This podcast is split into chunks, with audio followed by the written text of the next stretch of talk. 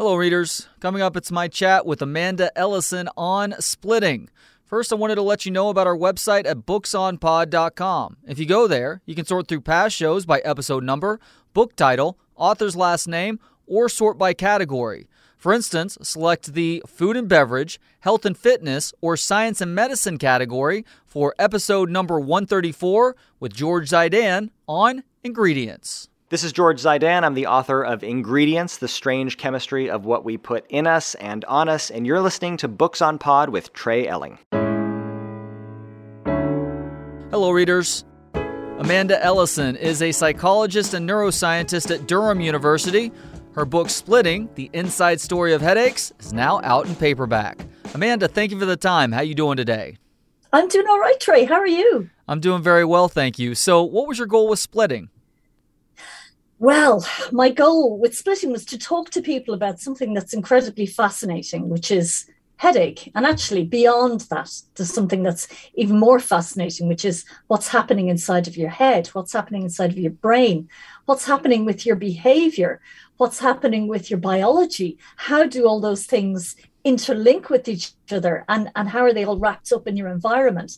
And headache's a really good microcosm by which to explain that. And one of the goals that I had was to just, if you'll forgive the, the expression, to knock it on the head that all headaches are migraine, because you know everybody thinks they've got a really bad headache, and so it's migraine. It's a little bit like we used to say pre-COVID. You know, if you had a cold, it wasn't a cold; it was the flu. You know, but not all colds are the flu, whereas not all headaches are migraine. So it's about teasing those apart and saying it's really important to understand what kind of headache you're experiencing so that you can treat it properly. We will certainly get into the specific types of headaches, but mechanically speaking, is there a common quality with most, if not all, headaches? Mm-hmm. Certainly is. The main thing that causes pain in headaches is a widening of the blood vessels in the head.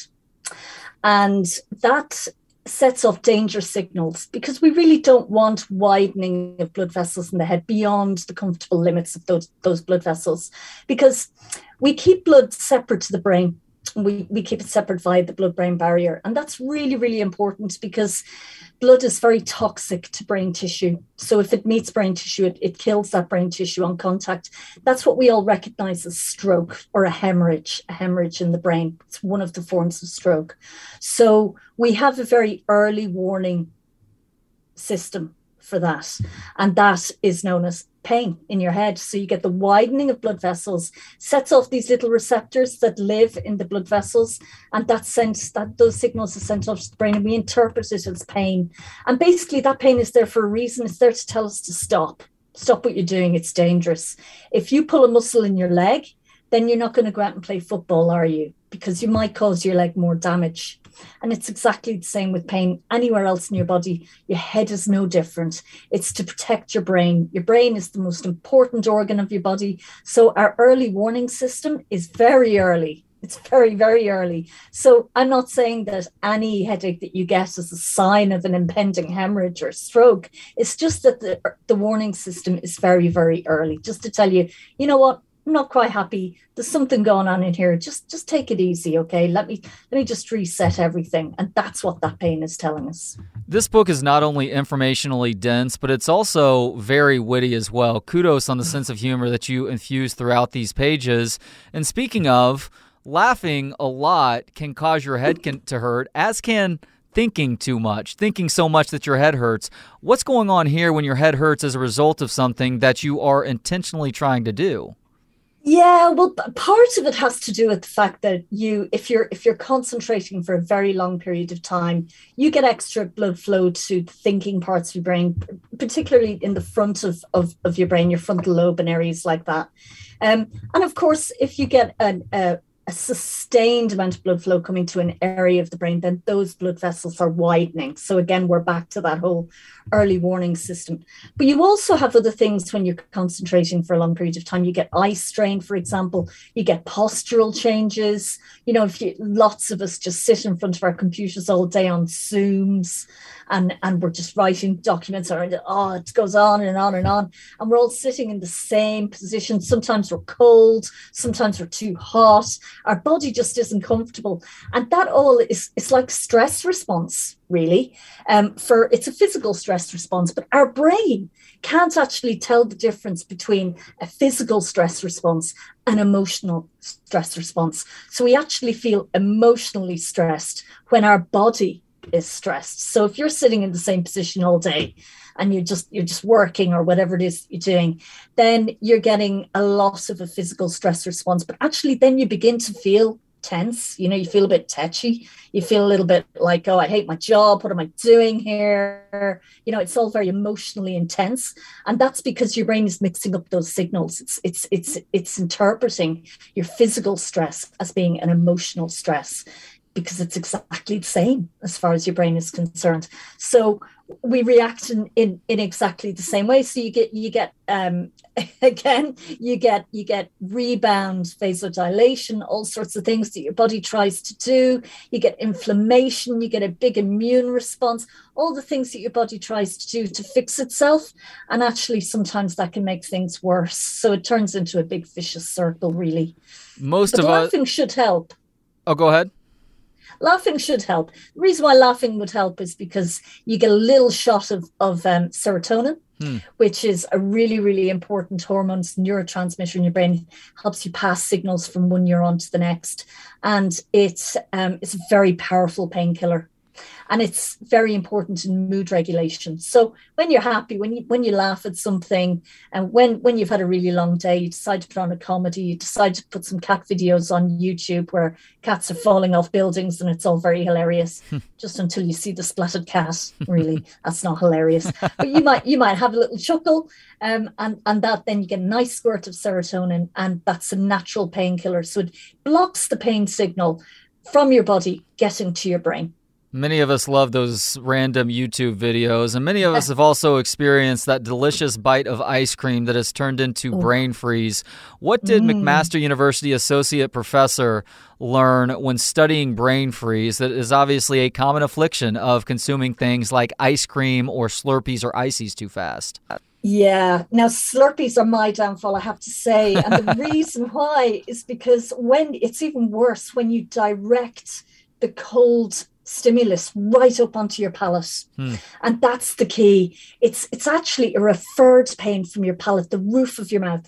It has nothing to do with your dental sensitivity, which is what it used to be thought of as, as being the root cause of this. But actually it's from it's from your palate. Now it's referred pain. You don't feel it in the roof of your mouth, you feel it in your temple. It's really funny to induce this in children because like they've no idea where this is coming from. It's hilarious. And um, so you, you just get children with their hands smacked up to their, their temples and their foreheads. And it's referred because all of the nerve cells that cover the roof of your mouth and, and your buccal cavity in general, which is your mouth. So shut your buccal cavity. It's the best, best curse phrase there is.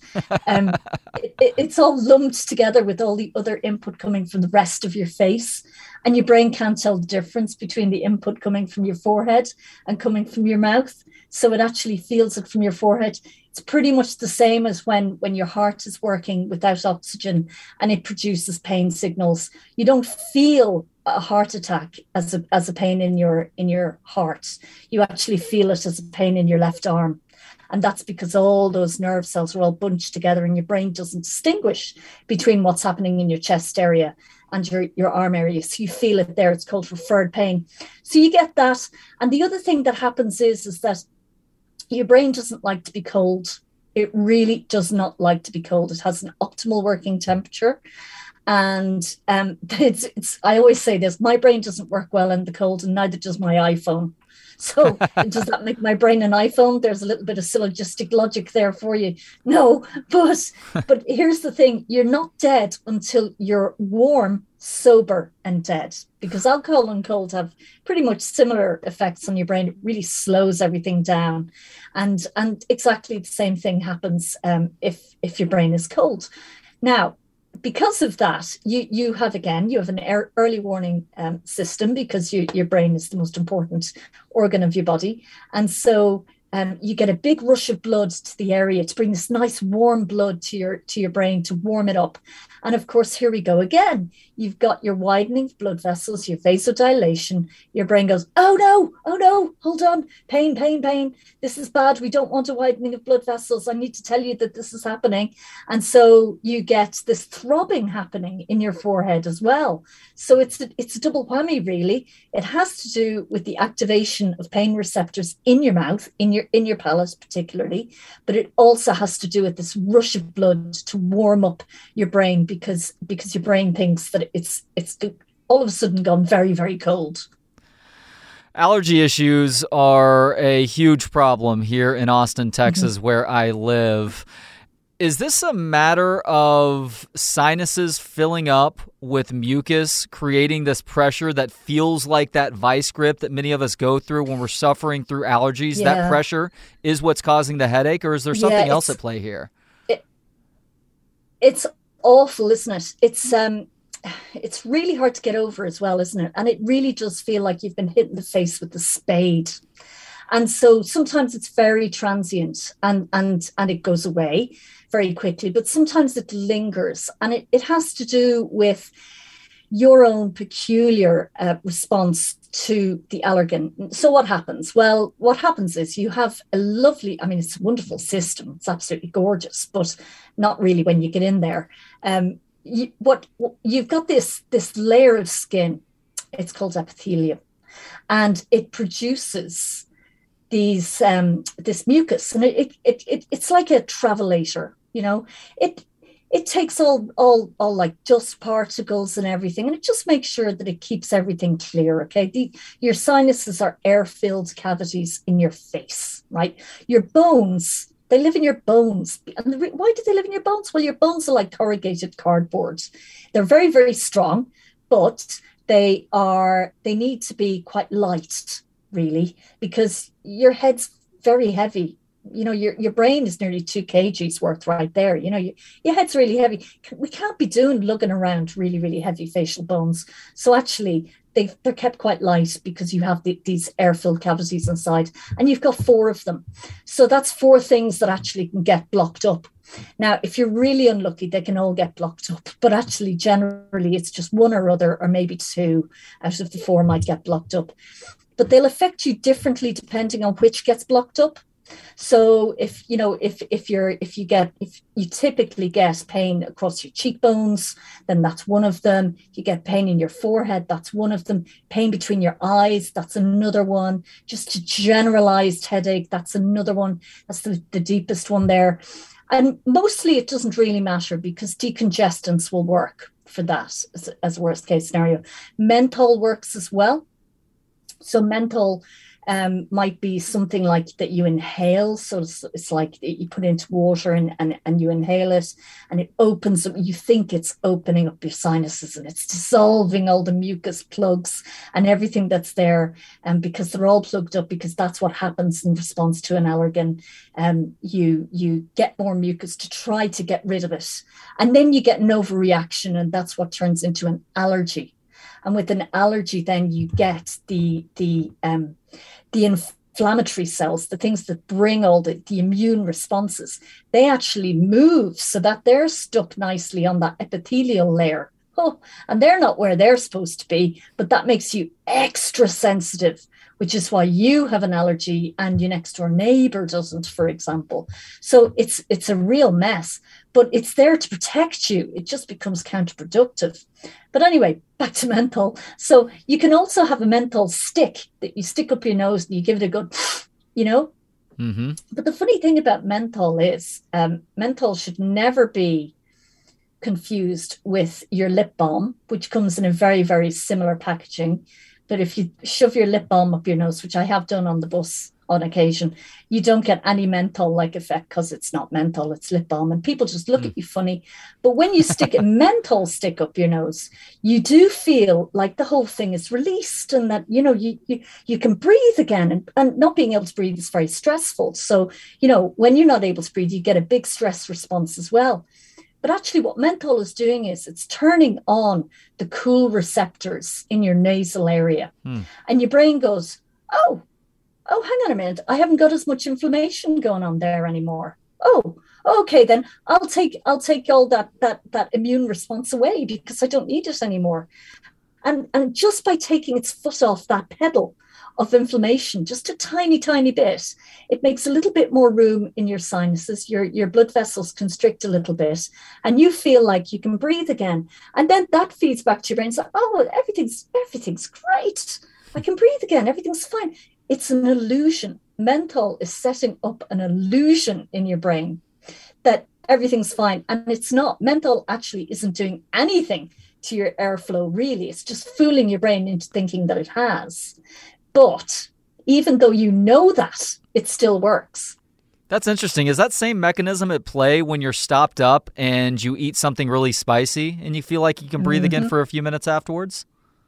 Yeah, there's a little bit of that, but actually, there's there's slightly more direct effect in that things like capsaicin and, and all those hot foods can actually give you a runny nose. So you get that sense of, of like instead of being bunged mm. up, and allergies can do both, right? They can they can make you bunged up or they can give you a runny nose. It just depends on on what your brainstem thinks about the whole thing, really. But but yes, what that will do is it will give you a runny nose. So if you are bunged up and you get a runny nose, you instantly feel like things are being released and then that feeds back to your brain and your brain gets a little bit less stressed about the whole thing and the inflammation decreases and it's brilliant. And what's fantastic about spicy food is that you do get a hit of dopamine from that which is your reward hormone your reward chemical. So actually you get a little bit a little bit happy after that, really, as well. So it gives you an extra pep in your step. That's right. At the root of what we've just been discussing is mucus or snot. Mm-hmm. Snot is an incredible mm-hmm. word. Not only is it a mild cuss when we're little kids, but it's just a fun word to say as adults. You actually looked into yeah. the history of the word snot. Where did that word come from? And what is your Snot 22 questionnaire? well, the Snot 22 questionnaire is the sinonasal outcomes test. And it came um, out of Missouri and it was developed by Jay Piccirillo. It's got 22 questions on it. And it is a questionnaire that's designed to diagnose you as whether or not you are experiencing a sinus headache or a sinus episode or not. So it's got lots and lots of questions on it about how it is you're physically feeling, but also how that makes you feel phenomenologically or emotionally, and also how it is that it affects your life. And so, if you score high enough on that, that's a good diagnosis that actually you are experiencing a sinus episode because oftentimes sinus becomes a little bit um, conflated with migraine, for example and other kinds of headaches. And so, really, it's really important that um, we diagnose headaches in the correct way as the correct headache because the treatment will be different. So, you would never think of, of necessarily treating a, a real migraine headache with decongestants, but that really works for sinus headaches. So that's why diagnosis is so, so important. Snot is a great word. You are absolutely right. And yes, I was banned from using it as a kid as well. um, it's and, and you know it's it's really funny because because certainly the, the way I was brought up, you weren't allowed to use the proper terms for anything. And it was always thought that, that snot was like this kind of colloquial term, but it actually is the proper term. It's, it comes from Middle England, it's been around since the, the late 14th century, and it is just nasal discharge um, or mucus. And it, it, it led on to lots and lots of other words like German and Dutch variants like snutten, snotty and snoot and they all come from the base word snout. I, I, you know it's a funny thing really because i just i thought to myself you know what? We all use this word snot. Where did that come from? You know it's like it's like we all called the toilet the crapper but we know that actually that came from thomas crapper who made one of the first flushable toilets. So you know words come from places and i was just really interested to to to find out where that came from. And it turns out it has a perfectly reasonable start in life. And I think we should use it more often. Yeah, a lot of people might be surprised by the idea, by the notion that the word crapper may have come before the word crap. because there was a guy named Crapper. That's uh, hilarious. There was a guy named Crapper, Thomas Crapper. Yeah. Glad you pointed so that one out. Shout out to all you Thomases out there. So, in your uh, research, not just for this book, but for what you do for a living, you actually asked seven year olds about their experiences with headaches. What were your takeaways from that conversation? Yeah, so so my takeaway from that conversation, the main thing that actually really struck me was that even at seven years old, seven year olds can can think about their experience of headache and think about external factors that may have affected them and how it is that they're feeling. That seems remarkable to me. I don't think I was able to do that as a seven year old. That that they can say, oh well, you know, if things are really shouty around me, or if if there's a lot of noise, sometimes I get a headache. And I'm not sure at seven I would have thought about external stimuli causing something physical inside my body but then I probably wasn't a scientist then. I didn't think about these things. I, I wasn't a desperately curious child, which is quite remarkable because now I think I'm making up for it. That is great. So, stress obviously causes headaches. Many of us have dealt with the headache that is as a result of stress. Do you have some maybe common tips that could help a person out to become more resilient in the face of stress to avoid more of those anxiety inducing headaches? Mm. Yeah, I, I do. I I um got on my soapbox and, and put a few tips of my own, really, from my own experience into um, the the Ellison Guide to Resili- Resilience, I might have called it, or Resilience 101, perhaps. Really, it's about um, monitoring your response to stressors around you because, you know, we really shouldn't worry about things that we can't control because what's the point in that? Things are going to happen anyway. Um, where that all falls down, I think, is when we worry about loved ones' health. We can't control that. We can't control their behavior, but we still worry. Um, when when um, we worry about um, you know other other things like bigger world things like climate change for example getting a lot of climate change anxiety. And that's really interesting because we're seeing that happen a lot in in adolescents and in teenagers who find it hard to contextualize their worries.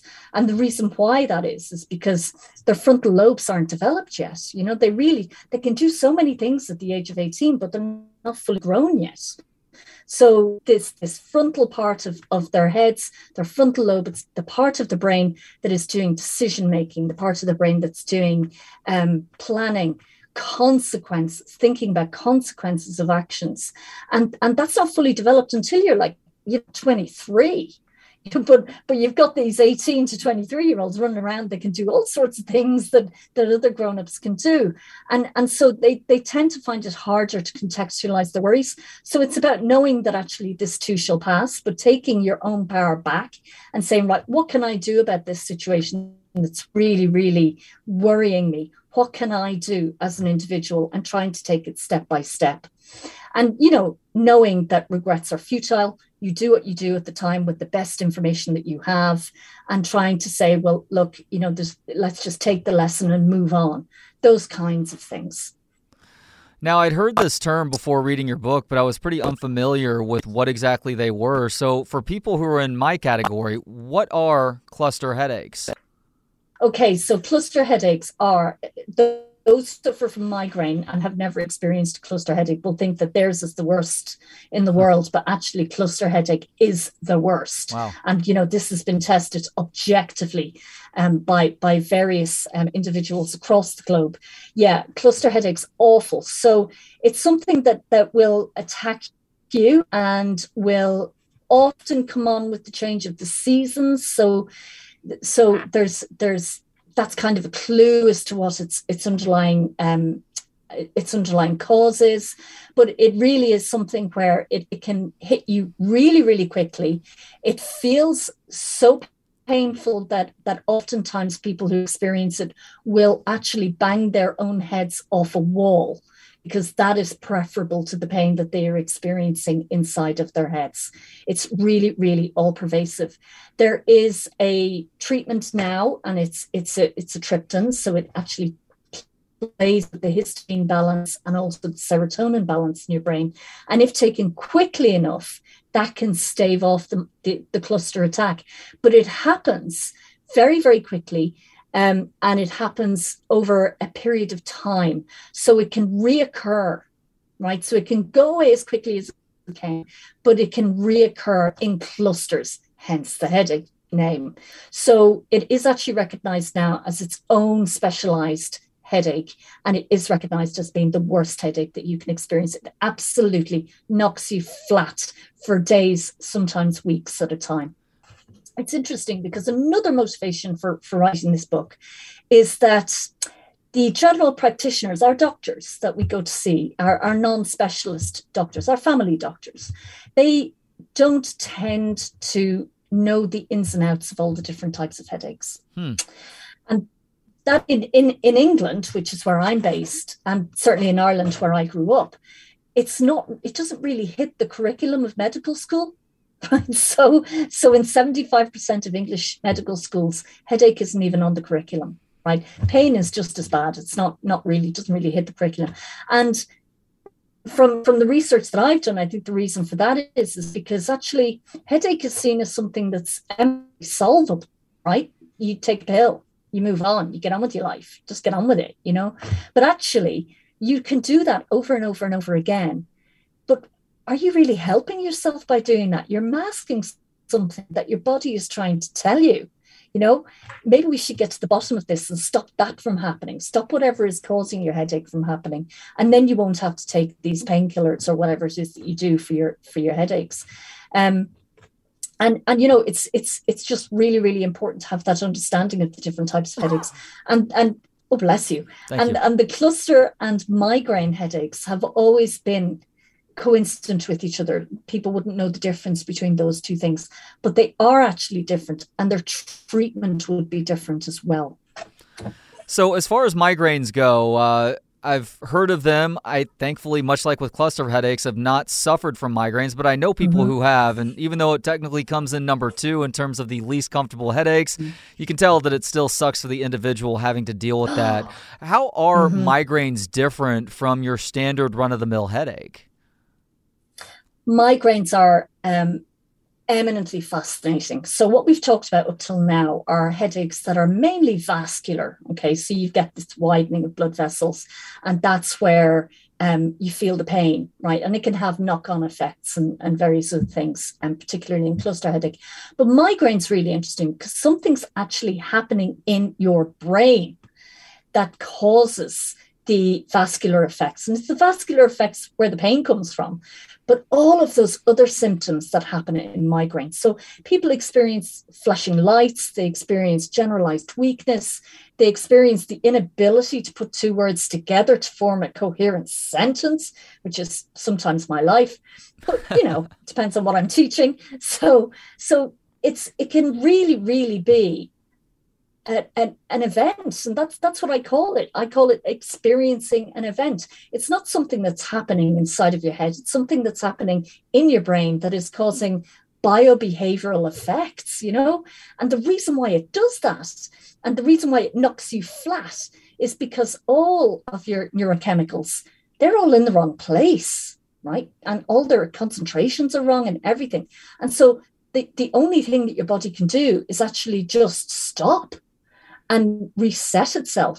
And it's, you know, it's analogous to how it is that sometimes we lose consciousness if we're in serious amounts of pain. It's our body's survival mechanism, it's our way of protecting ourselves. So migraine's pretty much the same. That's what it does. It knocks you flat in your back because you have a huge imbalance of, of these neurochemicals and they're all in the wrong place because of what's happening in your brain. And um, you you just go down with it. So there's there's four different stages in a migraine. And this is generally what people don't realize about migraines that before you even experience the pain phase, you can have had two phases already, right? So you get the prodrome phase, which migraineurs, people who experience migraine, they're really, really bad at recognizing this, like tremendously bad. It's laughable how bad they are at recognizing when it is they're actually going to get a migraine episode. And the reason why they're bad is because actually these neurotransmitters and these neurochemicals and their hormones are imbalanced, right? Mm. They're not balanced at all. They're, they're not in the right concentrations.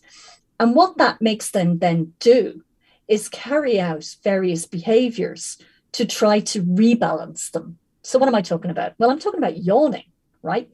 Because that plays around with your dopamine transmitters, right? Hmm. And I'm talking about feeling a little bit more needy than usual. So they're a bit more huggy, you know? And that then plays around with your serotonin balance. So they're actually trying to self medicate, really. You know, you might get a craving for chocolate. Well, chocolate is packed with tryptophan, which is broken down inside of your body into serotonin. So that helps you play with your balance. That's led people to think that the chocolate actually triggers their headaches. It doesn't. You get the craving for chocolate, which you eat, and that is in an attempt to rebalance your hormones. Sometimes it doesn't work. You get the headache anyway. So people think, oh, I ate chocolate. That gave me a headache. But that's not true. It's mm. actually the imbalance that's yanking your behavioral chain and saying, give me serotonin, eat chocolate, have a hug, you know, that kind of thing. And and and that's what's fascinating that what's actually happening in your brain is having real demonstrable effects on your behavior because you're actually subconsciously trying to self medicate to rebalance these hormones so that you don't develop the headache, which is phenomenal. You know, I mean, that's just amazing. How many headaches have we headed off by just having a hug or having a laugh or having chocolate or yawning our heads off or whatever it might be that we might have done in that prodrome phase? But you know it doesn't always work. And then sometimes you know it does develop into into a headache. The next stage that people might have have um, recognized is the aura phase. That's when you see those flashy lights. Not everybody experiences that but the same thing is happening in their brain as the people who do actually experience the flashing lights or the the pins and needles or whatever they might experience as an aura. Um, the, the difference is actually how eloquent their brain is and and how much that actually comes to their consciousness. But the same thing is happening. It's pretty much like a little bit of a storm that's going on inside of the brain. It's a wave of excitation that that goes from the back to the front towards the front of the brain. And that wave of excitation all your nerve cells are active right? And then it's followed by a wave of depression because all of the ions, all the little charged particles that cause those ele- that electrical activity in your brain, they're all in the wrong place. And your brain can't do anything anymore because you know nothing's in the right place. So, um, so it actually has a wave of depression uh, in that it just stops working. So you get this wave of excitation that activates everything, and then a wave of depression where nothing is active, right? And then this sets up interactions between those brain areas and other areas that cause the nausea and all of that rubbish that you get when you're you're going through a, a migraine attack. But you also get because one of your your ions is called potassium. We all know that bananas are full of it. It's really important that all of that potassium is generally inside of your neurons, but it all gets trapped on the outside of your neur- neurons. And that's a really bad place to have it because it means you can't have electrical activity anymore. God. And also, it, it, it acts directly on the pain receptors on your um, blood vessels. And it causes vasoconstriction, right? So instead of widening, they get really, really narrow. And that means that you can't flush away all of this stuff that shouldn't be outside of your neurons. And and you don't get as much oxygen to, to the brain regions as you should have. You don't get the nutrients. And of course your brain goes oh hang on hang on. This isn't right. This isn't right. Overdose on the old vasodilation so you get rebound vasodilation your blood vessels are wide as wide can be your pain receptors go oh no this is terrible throb throb throb throb throb and that's where the pain phase of the migraine comes from. The whole thing is exhausting. That can last, you know, for hours and hours. Usually people just take themselves off to bed in a darkened room because they have this huge amount of photophobia and and and um, you know, they don't want any noise around them or anything because their brain is so sensitive now. and and then you just get this this kind of exhaustion and fogginess that comes afterwards some people experience euphoria in that phase hmm. so there are some accountants that i spoke to um, about about their experience with headache i was trying to I was trying to fractionate out um, eye strain and looking at lots of numbers and deadlines and things from from the actual migraine attack that they might experience. And one particular woman pulled me aside at the end and she said, I don't talk about this with my friends, but after I've had a migraine attack, I feel like I've had an orgasm. and I said, I'm sorry. And she said, Yeah. She said, and actually it's perfectly reasonable because as your as your neurotransmitters are rebalancing, you can you can go too far on serotonin or the, the dopamine ah. and you can feel that euphoria. But but she said she never told her friends because she felt guilty about that that they didn't experience this at the end of their migraine but she did.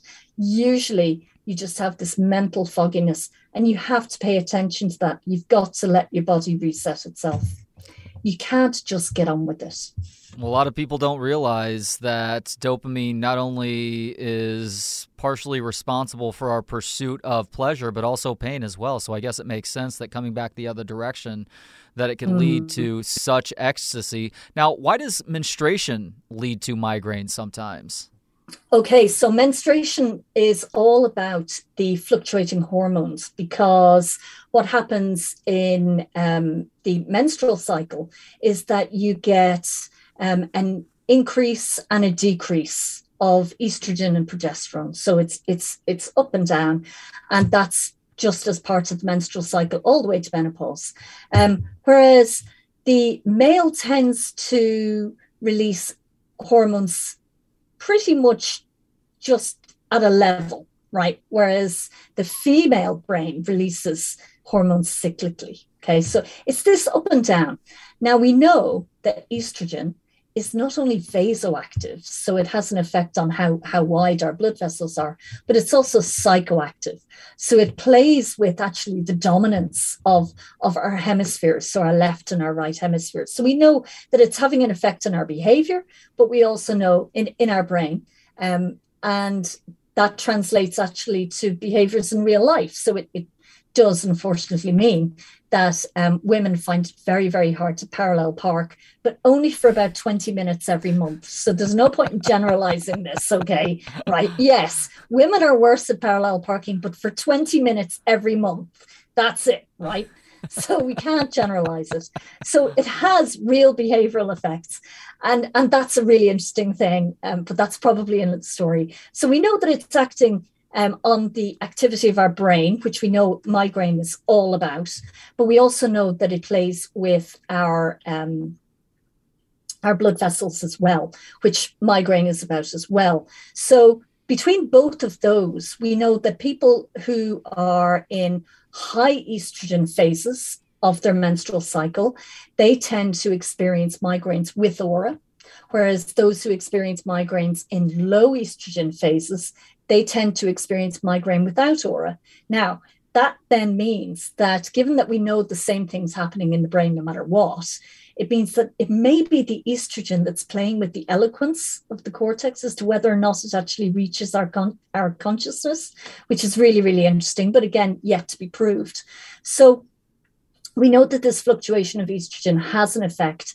And that is why the correlation of more women suffering from migraine is true. So we, we also know that that um, if we were to go by correlation, that you're more likely to suffer from a migraine if you're under five foot three and you're um, a redhead with a luxuriant head of hair. And if you have an inverted nipple, then you're you're triply cursed as well, because then you're more likely to suffer from a migraine. This is back in the day when a lot of science was done by correlation and not causation. Wow. But we know that that observation that more women suffer from migraine than men do that is actually causative. That is due to this fluctuation in hormones the menstrual cycle. How do we deal with that? Well, we can artificially affect the concentration of estrogen by taking the contraceptive pill. And that is exogenous hormones, where you set the level at an abnormally high level, but at least you don't get that fluctuation. Um, you may have migraine to begin with with that. um, but it should actually dissipate over time and it should control migraine that way. Not helpful if you're trying to start a family, of course, or have a baby because you need that fluctuation of hormones in order to, to create the, the conditions in order to reproduce. Um, so that's that's not always a good plan. The other plan is to wait for menopause when um, things become less cyclical and the incidence of migraine in women does decrease. Generally speaking, has science gotten a beat on how to treat and hopefully eventually cure migraines? Yeah, it has. It really has. Things have come on a little bit in the past um, 10 to 15 years. And, and, this is what's really, really interesting, actually, um, about writing a book like this, right? Because you actually you get to, to put all of the bits of evidence together. Because people generally tend not to do this. And in my world, you know, you're either a biochemist or you're you know a, molecular neurophysiologist or you're something else you know and, and and you, you don't meet people in the other streams. You might all be looking at the same thing, but you don't meet people who are looking at the same thing from different angles. And that's why it's such a joy for somebody like me who's who never got past the why phase to, to actually be able to put those things together and say, oh, here's the answer. Here's what we can do. Now, there are some things that we can do chemically. So there's some treatments that have come along um, and and actually have have have been um, regulated really, really recently. Um, beyond eating a lot of chocolate. Yeah, beyond beyond eating a lot of chocolate. Um, but there are things that actually play with the serotonin balance. We've talked about mm. um, triptans. So so they play with the serotonin balance um, in your brain but also there's another one that plays with a particular protein called calcitonin gene related protein, which there seems to be a heck of a lot of in the brain of people who suffer from migraine. And so this is a blocker. This drug would block that. And that can be taken as preventative for migraine. So that's an up and coming um, new kid on the block but actually being able to look at all the other biobehavioral things that we might do to stave off our headaches, to look at the validity of the triggers that people think are out there that start off their headaches and say, you know what, is that a trigger or is that something that we do to try to stave off the headache, like we talked about with chocolate? Um, it's about actually regulating our, our control over our own headaches. And, you know, our happiness is part of that as well, because again, you think about happiness, you think about serotonin, you think about that as being a natural painkiller, but also as being very important in hormonal balance that, that people who suffer from migraine are incredibly sensitive to. Two other things. One is that um, a very understated and, and unknown trigger for migraine is actually um, vertical blinds or horizontal blinds or any lines of any description. So, like, you know, like Indian rugs with lines of different orientations. And that will drive a migrainer nuts, hmm. right? So if if if it's a weapon, honest goodness, this is a weapon. It's a torture device. It really, really is. So and, and the problem is we are surrounded by lines in in Western cultures. We really are. Um, and you know, there was a fashion out a couple of years ago with, with, like lots of really stripy tops and things like that. And and I can sit in a meeting with lots and lots of men who are wearing shirts with lines of of you know they're either vertical or the horizontal and they'll drive me nuts. Like really i cannot look at people. I have loved lockdown because i can just turn off their camera on zoom right? And i don't have to see them. It's wonderful. My my migraine instance hit the floor. Why is that? That is because when you're a migrainer, your visual cortex, the area at the back of your brain that um, is very sensitive to to light, so it's it's the bit where you actually um, turn light into signals that allow us to understand the world in terms of what it is that we can see. It's our visual areas. As a migrainer, it's incredibly sensitive, hmm. really sensitive, and of course we know that migraine is started by an overactivity in a part of the brain towards the back of the brain, usually the visual cortex. Well, of course, if you're particularly sensitive to lines, you walk into a room with lots and lots of blinds or lines or people with stripy shirts, and it's awful. That can actually trigger off a migraine attack. So, knowing that helps you to steer clear of that kind of thing. Yes, and, uh, and then, some somebody who's suffering from migraines would have a real problem in like a 1940s prison where all the uniforms oh my were goodness. striped. Absolutely, yes. And you see, people don't realize that this is a trigger. Now, triggers don't tend to happen in isolation. You know, we, we've got a threshold, and over that, you know, you're you're on a you're on a pathway to migraine. But under that, there are things that you can control, and it mm. may just be that that knocks you over the edge, that kind of thing. But another thing that was really interesting um, that that I discovered was that people who suffer from migraines have a much much bigger concentration of bacteria in their mouths that break nitrates down into mm. nitrites. Right? Why is that important? Well, nitric oxide is really important in your body as a vasodilator. It really helps when you're when you're when your muscles are in cramp with bad posture it's released to cause vasodilation, bring more blood to the area. Um, your muscles are in cramp because they're they're working anaerobically. They don't have enough oxygen, so you want to bring more more blood to that area. It's that vasodilation that then we we detect as stress. Okay, and everything it's a vicious circle. So we need it. We really do need it. But too much of it, well, that's going to cause a problem, right?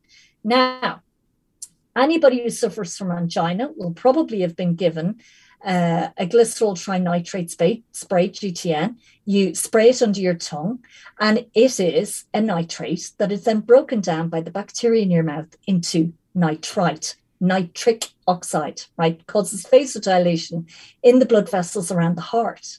And that then relieves the angina attack.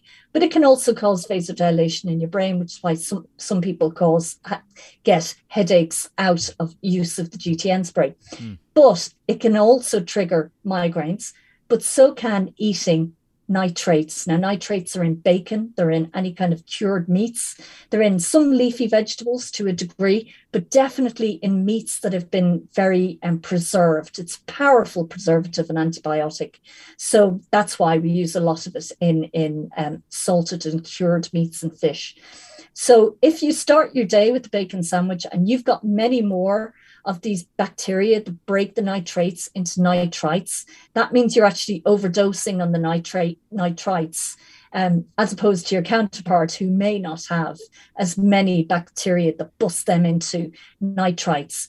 So what do you do about that? Well, you know, just swigging your mouth out with with some mouthwash before you eat your bacon sandwich would work, or don't eat the bacon sandwich. You know, so sometimes there's things that you can break it all down and say, right, okay, there are things behaviorally that I can do. Let's try those before I go down the drug route. That's interesting about bacteria in the mouth. That makes me wonder just how in play the gut microbiome is with something like migraines. Mm-hmm, mm-hmm, absolutely, yeah, and and it has a huge, huge effect, and we know this both both anecdotally, but also phenomenologically and also scientifically. Mm. We're only really just scratching the surface really. Mm. We're only scratching the surface.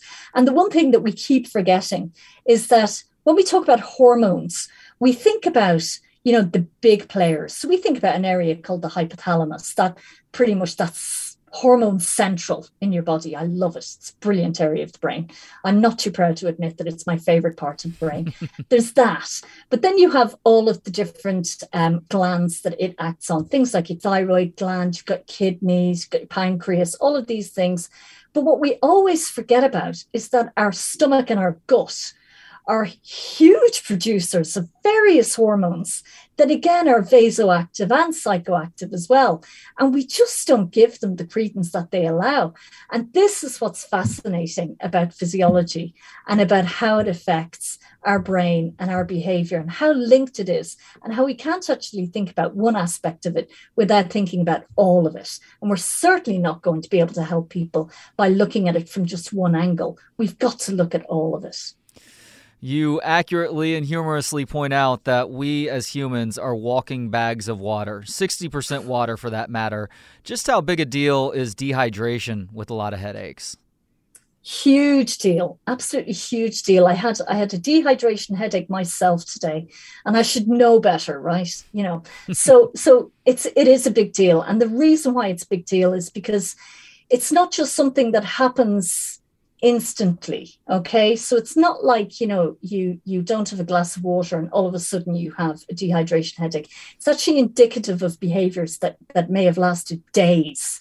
So you know you've you've been doing things that actually maybe you've been doing because you wanted to reduce your stress right? So what do we do when we're stressed? Well we say oh, i know what i'll do. I'll have a takeaway. You know i'll have some takeout food. I'll i'll i'll, I'll have maybe a a glass or 10 of wine. I'll have a few beers you know that that kind of thing. And actually what's happening there is we're, we're actually carrying out behaviors that we think are going to help our stress but actually are going to give us a headache. So it's it's often coincidence with stress headache because because it's a behavior um, that we we often carry out to reduce stress but end up with a headache anyway. So what's going on? Well we need water to excrete all of these um, uh, chemicals and, and food that we eat and everything, it all gets broken down in our body and we need to excrete it. And we need to excrete it safely. So we need to dilute it. So our kidneys need to take water and needs needs to take water from our body um, in order to to dilute these these um, nasty noxious chemicals that are floating around in our bodies. Um, it's worse if we've imbibed alcohol because because we definitely need to um, to dilute that before we can excrete that it's ethanol safely. So, and it takes a lot more water to do that. So, if we haven't been drinking things that actually will replenish water, and coffee's not a good good thing to do here because coffee is actually a diuretic that will that will make us wee out the water instead of using it sensibly in order to to dilute these these chemicals or ethanol or whatever else might be might be floating around. So our body needs to take the water from somewhere. And if we're not drinking as much water as we are excreting then we get dehydrated. So what does that mean? Well it means that actually we're taking water from our blood. We're taking water from our mucus. We started off talking about mucus. And if we're a little bit dehydrated, that mucus becomes more slurpy it becomes more gloopy. It doesn't become as as it's not as runny as it usually is. So again, when we're suffering a sinus episode, we need to make sure to stay very well hydrated because it it'll be more comfortable. Our mucus will be more comfortable in the end. but the the place in our in our bodies that actually is a repository of water is our brain. It's it's made mostly of water, really, and so we our kidneys take the water from there. Once it's taken water from everywhere else that it can, takes it from there. And you can actually lose 20% of the volume of your brain this way. Okay.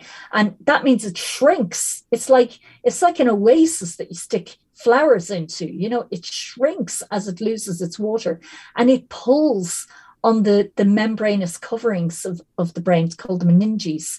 And that causes pain because you've got pain receptors embedded in the meninges funnily enough, you don't have any pain receptors in your brain itself. You can poke around in a brain, no problem. Nobody would feel anything, which is why many brain surgeries are done while the patient is awake because they don't feel surgeons poking around in there. But it's important to know whether you're touching anything that would affect speech or would affect movement. It helps surgeons to stay away from important areas. Um, so, so yeah, that's that's how the dehydration headache works, and it does just feel like the inside of your your face and the inside of your head is just pulling, doesn't it? That dehydration headache that we get. And again, because of that, then we get a stress response that's mounted to that and everything that happens at the same time. And and you know, and if you're hungover, that's pretty much the basis of the hangover headache. But you can also get anxiety which is a term that was coined by David Nutt. And, and it really is around the fact that alcohol is it, it's a phenomenal substance in, in how it affects your brain. It relaxes you not just by increasing the inhibitory action of, of certain neurochemicals, but it also decreases the activity of excitatory neurochemicals. Mm. So it, it's a double whammy right there. And, you know, as you're sleeping it off, you might wake up in the middle of the night, usually because you need to eat, because you're trying to excrete the the the ethanol from your body, but also because um, you you've got the makings of this dehydration headache. But once you do, you might feel incredibly negative. I, I call it when the wine starts talking back. and you feel very, very negative because it's like the um the, the dial has has spun, the pendulum has swung. So instead of being in a very almost relaxed, inhibited state, you you get a little bit more excited than you ordinarily would. So the pendulum swings the other way, and you feel quite anxious, but you still have that negativity side to it all. So you feel anxiously negative, and it's called hangxiety. And it's when the wine starts talking back. what a vicious it cycle. passes, but not necessarily quickly. What a vicious cycle that is, too. All yeah. right, last question, Amanda. As far as the future of this field of study is concerned, what is an important question that you are currently racking your brain to try and figure out? Hmm, that's a really, really good question. There's there's lots of, of questions that that I try to rack my brains or that rack my brains for me. I, I think that the, the main thing is to to try to understand things not in snapshots as we currently do right so we, we often say okay so this is great medication take that for the rest of your life but what we forget about is that people's lives change their environments change their stressors change um, the thing that what they do changes and that can all feed back to how it is their brain and their body are working together as well. And so that can then change how effective medication is or they may be over medicating that that concerns me. That's a real concern that we don't take take that kind of um, biopsychosocial drift that we all experience as we go through life into account and how it is that we we treat um, not just headache but lots and lots of other other medical ailments. So, so yeah that that preoccupies me a little bit. Um, but really it's just about mainly it's it's about trying to break things down so that we can make it to the point where we understand various aspects of it and so that we're not just helping some of the people some of the time but we can actually help all of the people all of the time by going at it through an individual and personalized experiential point of view as opposed to just taking a condition and saying what can we do to fix that it's different for everybody. We've got to understand that so that we can help everybody through it. The personalization of medicine is, I think, going to be a huge, huge factor going forward. And I'm very thankful that you, amongst others, are on the right path in that regard, and you're working hard to help out in that regard as well. She is Amanda mm-hmm. Ellison, a psychologist and neuroscientist at Durham University. Her book, Splitting The Inside Story on Headaches, is out now in paperback. Amanda, thank you so much for the time today, and thank you for this informative and very funny book. Thanks so much, Trey. Join me next time when I speak with journalist, science writer, and author Emily Willingham on The Tailored Brain From Ketamine to Keto, a user's guide to feeling better and thinking smarter. Thanks to Gentleman Jesus for the intro and outro music. Hear more of his work at gentlemanjesus.com. And thanks to you for hanging out. You can listen, learn, and connect for free at booksonpod.com. For Books on Pod, I'm Trey Elling. Good day.